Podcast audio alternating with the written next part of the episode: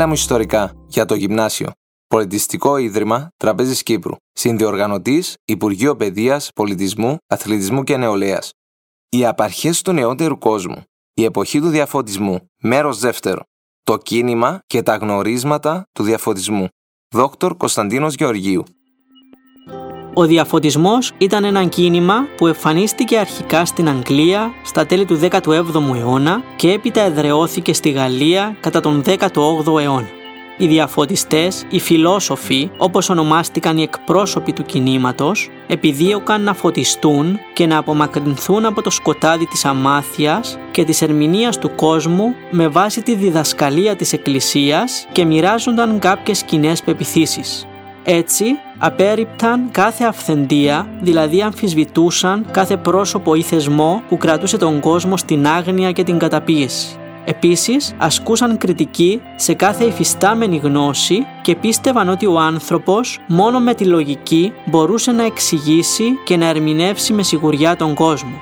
Τέλος, μοιράζονταν την άποψη ότι ο άνθρωπος μέσω της γνώσης μπορεί να κάνει βήματα προς τα εμπρός και να προοδεύει διαρκώς.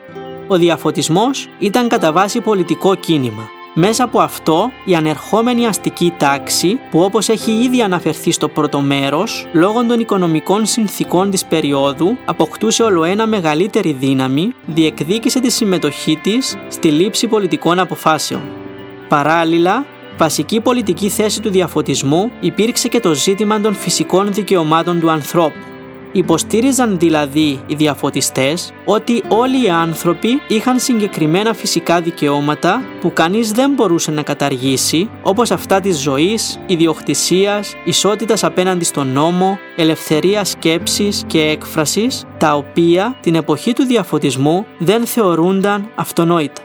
Σύμφωνα με τον Άγγλο φιλόσοφο John Locke, ανοίγω εισαγωγικά, όλοι οι άνθρωποι είναι από τη φύση τους ελεύθεροι ίσοι και ανεξάρτητοι, κανείς δεν μπορεί να τους αποστερήσει από αυτήν την ελευθερία και να τους επιβάλλει την πολιτική εξουσία κανενός άλλου χωρίς τη συγκατάθεσή τους. Κλείνουν τα εισαγωγικά.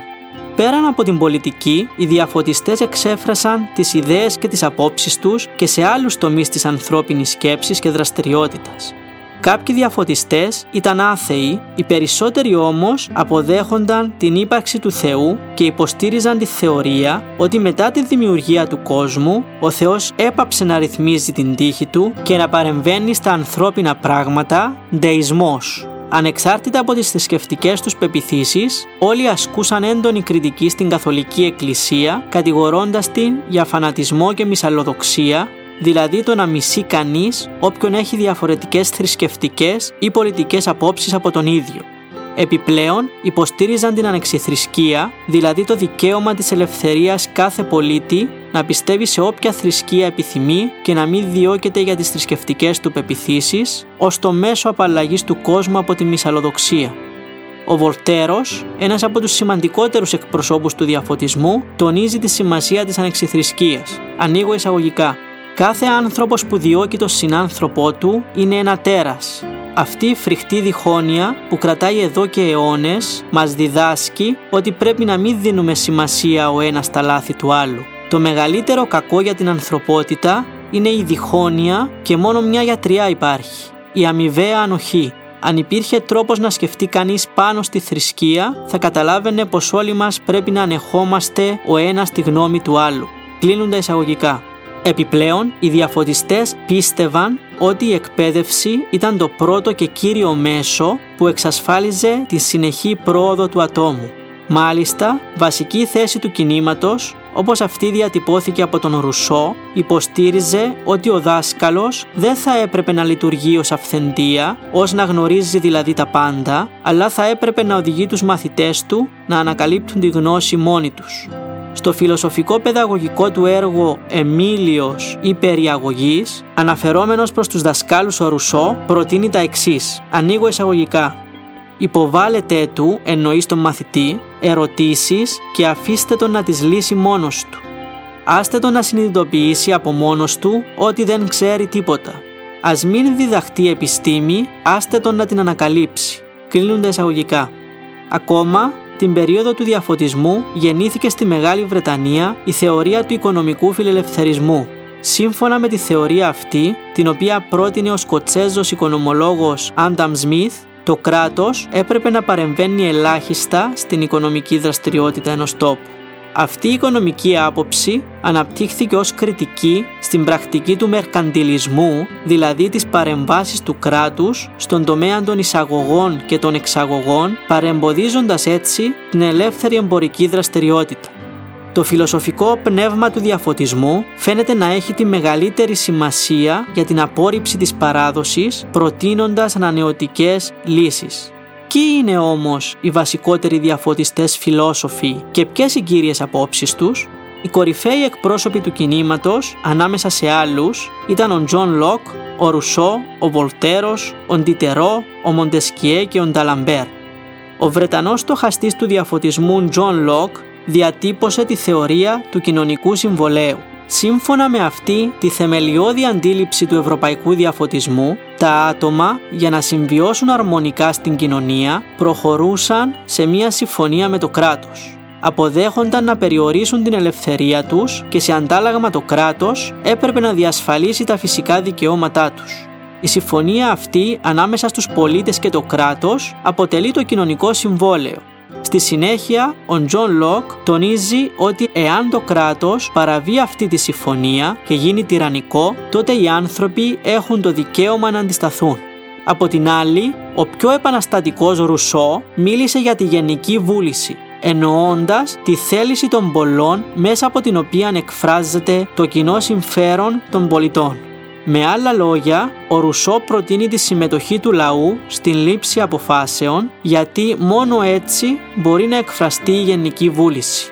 Κατά τον Ρουσό, η εξουσία έπρεπε να βρίσκεται στα χέρια του λαού και όχι του άρχοντα.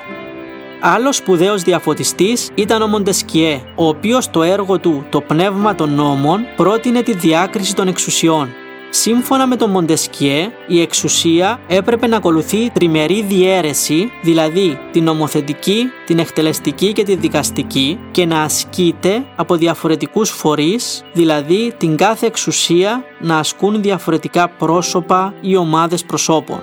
Έτσι, η νομοθετική εξουσία έπρεπε να ασκείται από το σώμα που συντάσσει και ψηφίζει τους νόμους, δηλαδή τη Βουλή η εκτελεστική εξουσία να ασκείται από το σώμα που εφαρμόζει τους νόμους, την κυβέρνηση και η δικαστική από αυτούς που ελέγχουν την τήρηση των νόμων, δηλαδή από τους δικαστές. Με βάση τη θεωρία αυτή διασφαλιζόταν ότι ένα άτομο δεν θα μπορούσε να συγκεντρώσει στα χέρια του όλη την εξουσία αφού τέτοια συσσόρευση συνέπιπτε με τη μοναρχία ή τη δεσποτεία. Όπως χαρακτηριστικά αναφέρει ο Μοντεσκιέ, ανοίγω εισαγωγικά, όλα θα ήταν χαμένα αν ο ίδιος ο άνθρωπος ή το ίδιο σώμα αρχόντων ή οι ευγενείς είτε κάποιοι από τον λαό ασκούσαν αυτές τις τρεις εξουσίες. Εκείνη του να νομοθετείς, εκείνη του να επιλύεις τις δημόσιες υποθέσεις και εκείνη του να δικάζεις στα εγκλήματα ή τις ιδιωτικές διαφορές. Κλείνουν τα εισαγωγικά. Όλες αυτές οι νέες ιδέες, οι αντιλήψεις και η γνώση της εποχής για την οικονομία, την επιστήμη, τη θρησκεία, την πολιτική και την κοινωνία καταγράφηκαν από τους διαφωτιστές σε ένα έργο 33 τόμων, την Εγκυκλοπαίδεια, που ολοκληρώθηκε με τη σημαντική συμβολή κορυφαίων διανοούμενων και επιστημόνων της εποχής όπως ο Τιτερό και ο Νταλαμπέρ. Οι ιδέες του διαφωτισμού επηρέασαν αρχικά τα ανώτερα στρώματα των μορφωμένων στη Γαλλία και στη συνέχεια ευρύτερα την κοινωνία. Ακολούθως, ο διαφωτισμός ως κίνημα βαθιά ανατρεπτικό διαδόθηκε σε όλη την υπόλοιπη Ευρώπη και πέρα από αυτήν και σύντομα άλλαξε ολόκληρο τον κόσμο.